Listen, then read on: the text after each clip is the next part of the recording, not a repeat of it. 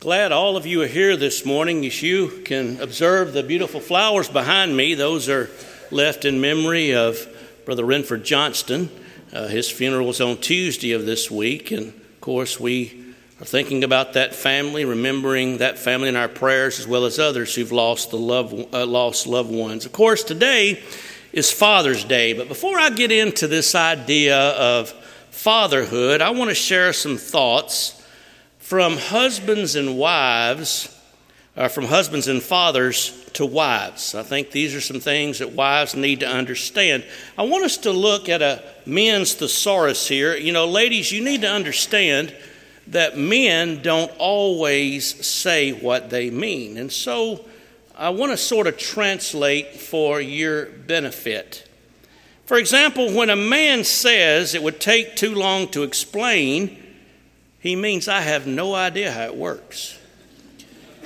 When a man says, Take a break, honey, you're working too hard, it means really, I can't hear the game over the vacuum cleaner.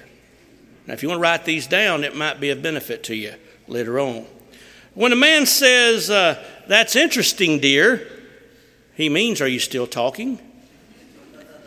When a man says, You know, it's a guy thing, he means there's no rational thought pattern connected with this, and you have no chance at all of making it logical.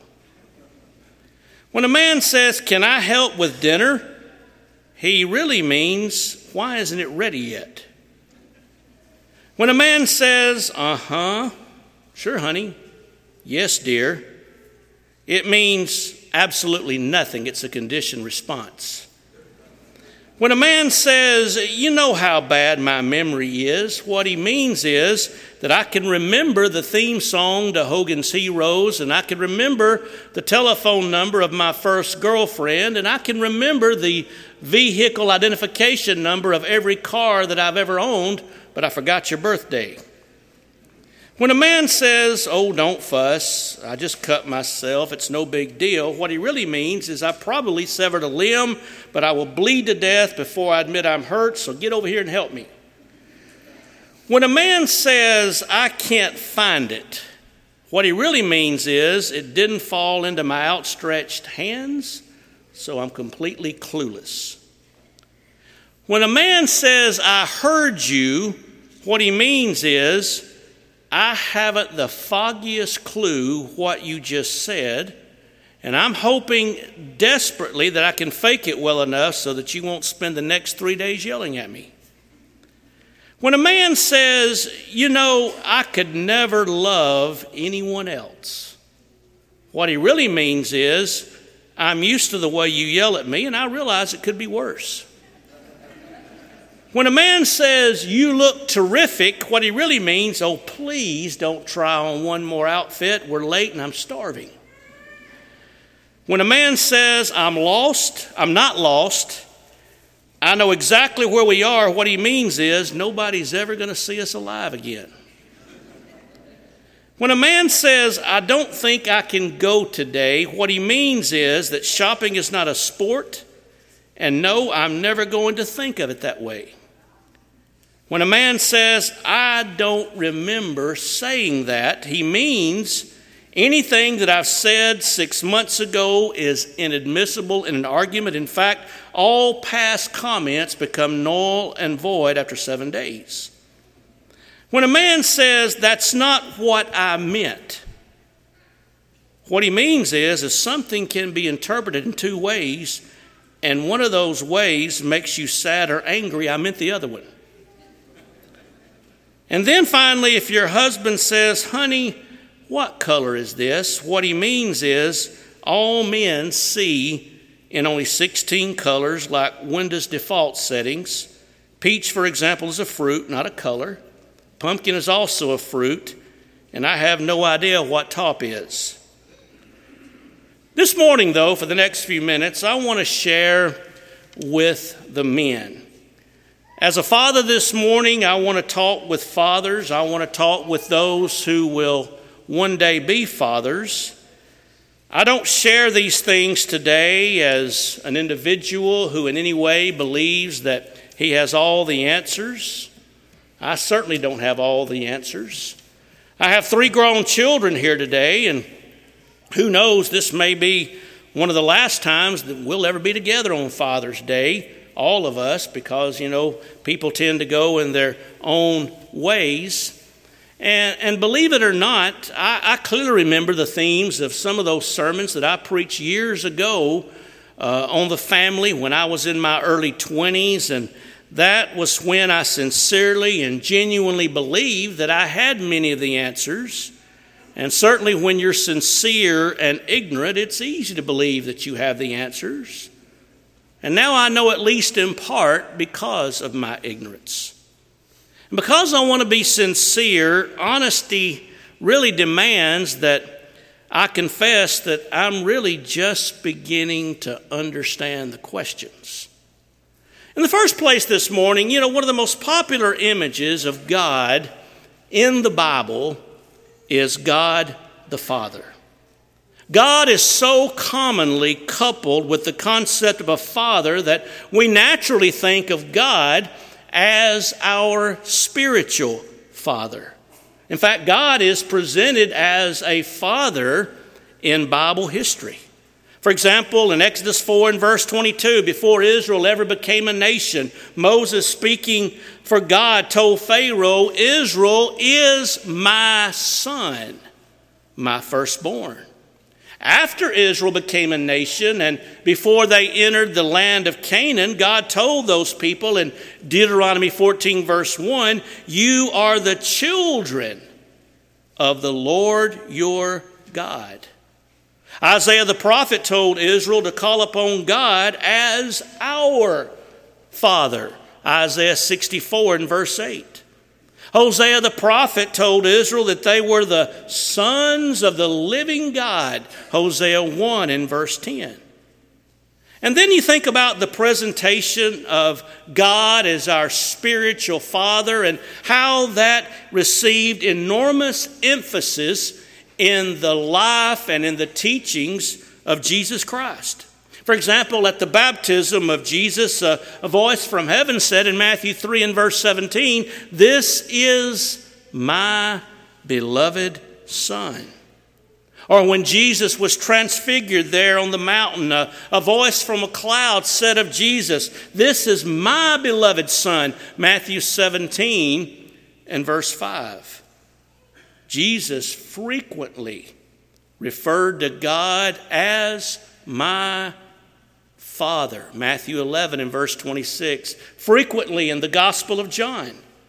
But we need to also understand that Jesus also taught people to understand that God was their Father. In fact, over in Matthew chapter 5 and verse 45, Jesus told them to love their enemies in order that they might be the sons of your Father who's in heaven. Jesus taught his disciples to pray, Our Father who art in heaven, Matthew 6 and verse 9. And as Jesus taught, he, he frequently referred to God as your Father. Matthew chapter 6, Matthew chapter 7, Matthew chapter 10, and other places. And from the book of Romans throughout the rest of the New Testament epistles, God's often referred to as, for example, God our Father, or our God and Father, or God the Father. And so I want us to understand today that the Bible teaches us to look at our relationship with God as a parent child relationship, a father son, a father daughter relationship. Well, somebody may ask the question why are we taught to look at God as our spiritual father? You know, in one way, that seems rather strange. Since God is not a physical being, since God is not a sexual being, why should we look at God as a father figure? Well, it's a figure of comparison that helps us to understand two important things. First of all, God wants to have a relationship with us. And secondly, the kind of relationship that God wants to have with us is a relationship that exists in a healthy, loving parent child relationship.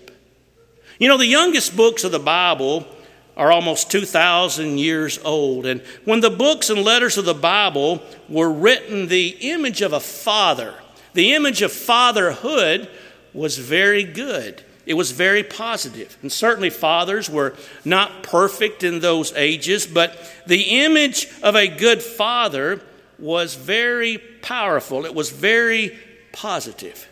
When the books of the Bible were, were being written, you know, what was the image of a father?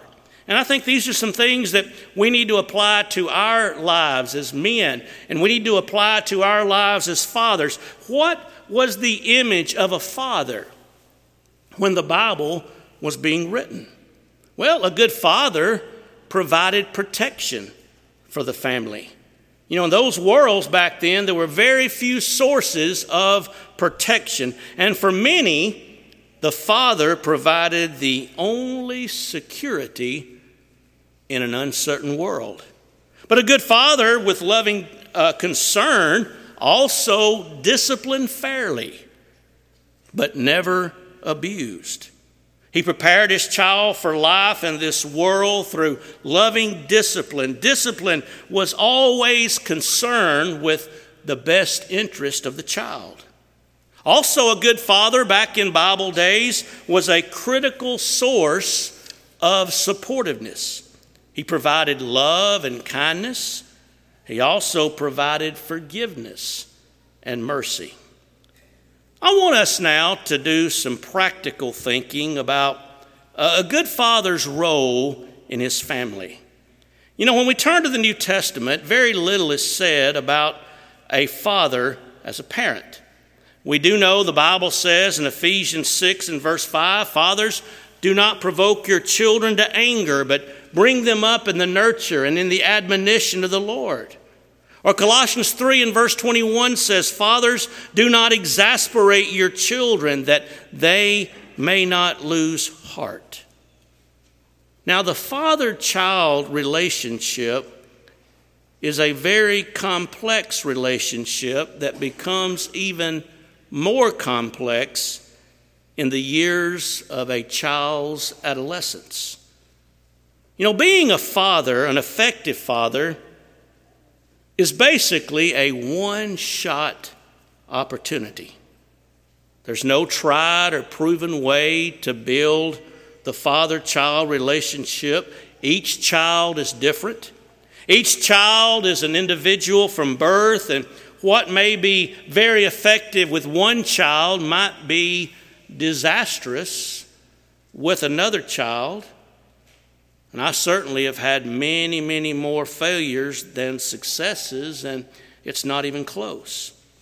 You know, the degree of success that we fathers have in building a long lasting, effective, influential relationship with our children is strongly tied to being personally involved with our children at a very early age. You know, sometimes in childhood, one may grow up and one may rarely be around infants. One may rarely be around toddlers. And so when one like that becomes a father, it can be very frightening. That can affect one in two different ways being afraid maybe that the baby's going to break, or being clueless about how to interact with an infant or a small child. And so sometimes a father has to say, about the firstborn, I had to learn on him. I said that becoming an effective father was a one shot opportunity with a child. That one shot lasts not more than a decade. Now, I certainly do not mean that you stop being a child's father in 10 years. I certainly do not mean that you cannot improve as a father after 10 years. I do mean that a father's effectiveness in his child's teen years is largely dependent upon the relationship he builds with his child in the first 10 years of his child's life. You know, when our children are grown, regardless of how much we learn, regardless of how much we may understand, we can't go back and we cannot redo our fathering. I really doubt that there are many good or bad fathers who would not like to do some things differently. I, I certainly know there are many things that I would like to do much differently. And I think one of the ironies of life is that we gain much wisdom and understanding. We need to be a good father after our children are grown. You know, we've got it down pat once they're out of the house. But you know, children cannot be programmed to become what we want them to become as adults. You know, there are three very powerful forces, three very powerful forces that will live on in our adult children's hearts and minds. Number one, the values that we taught them by the way that we lived and acted. Number two, there is the concepts that we helped them to understand because we shared ourselves. And number three, the love we taught them through the love that we gave them. Now, these three forces will influence their adult relationships more powerfully than maybe any instruction we gave them or any demands that we placed upon them. The time is going to come very rapidly when children will make their own choices. And that time is going to come whether we want it to or not. It's going to happen whether we think they're ready to do it or not. And from that moment forward, what happens in that child's life is going to depend upon his or her decisions. And so, as parents, we watch, we rejoice, we grieve, but they choose. And when our children become adults, we become restricted in what we can share. We are, for example, restricted by opportunity. You know, because of the nature of our culture and our society and the reality of economics today, families scatter. Families live all over the country, all over the world, and so scattering greatly reduces our opportunity to share. We're also restricted by our children's perception of us. Now, we don't stop growing, we don't stop changing as parents after our children leave home. But to our children, we are the same person that they knew as a child. And because they do not live with us, they cannot see that development. And so we are restricted by our child's perception of us. We're also restricted by transition. You know, we have never lived in the world of our adult children. The world we lived in when we were their age is radically different. I didn't use a, a cell phone until maybe 20 years ago. Things are much different now, technology wise, the way the world functions. The, day, the daily world that we live in today differs radically from the daily world they live in. And so you see, these three qualities severely restrict the sharing that we can do. Well, somebody may ask the question, Doug, are, are there some things that you wish you had done differently? Oh, we can sit down all afternoon and I can make a list of many things that I wish I had done differently. For example, some may wish that they had been more involved in their children's lives when they were small, or maybe wishing that they had spent more time with them throughout their childhood. And certainly we can become so involved in work and, and other things that we do that we don't spend the time with them that we need to spend with them. I know as a preacher, I was so busy with the work of the church and helping other people, I always had to be cautious and careful to make sure that I shared enough of myself with them. Now, I certainly wish I'd given Jody more help and support in those younger years. You know, I was the preacher, so I was always up front. I never really was with the family during church, and she had to handle three small children all by herself. Well, she probably could have used some help, but I wasn't there to help. But when it comes to spending time with my children, I have many, many regrets, but you know, that really isn't one of them. I went to practices, I made sure I was at all their games, and there were very few instances when one of my children would come to me if I'm in my house saying, Let's go out and play ball. There were very few instances where I said no. I always went out, we always played ball, we always did the things they wanted to do. So I don't have regrets as far as that goes, or I do wish maybe I could have one more opportunity. Those times quickly pass by, more quickly than we like to think. And so, as one father to other fathers, I want to share three thoughts with you. Number one, don't try to live life through your children. Number two, build and sustain a loving relationship with your child quickly. And number three, invest heavily in building a relationship in the first 10 years of your child's life if you want to be a significant part of their life in their teenage years. You know, a sober realization to fathers, I think, is very important. The way our children look at us as a father is going to powerfully influence the way those children look as God as their father.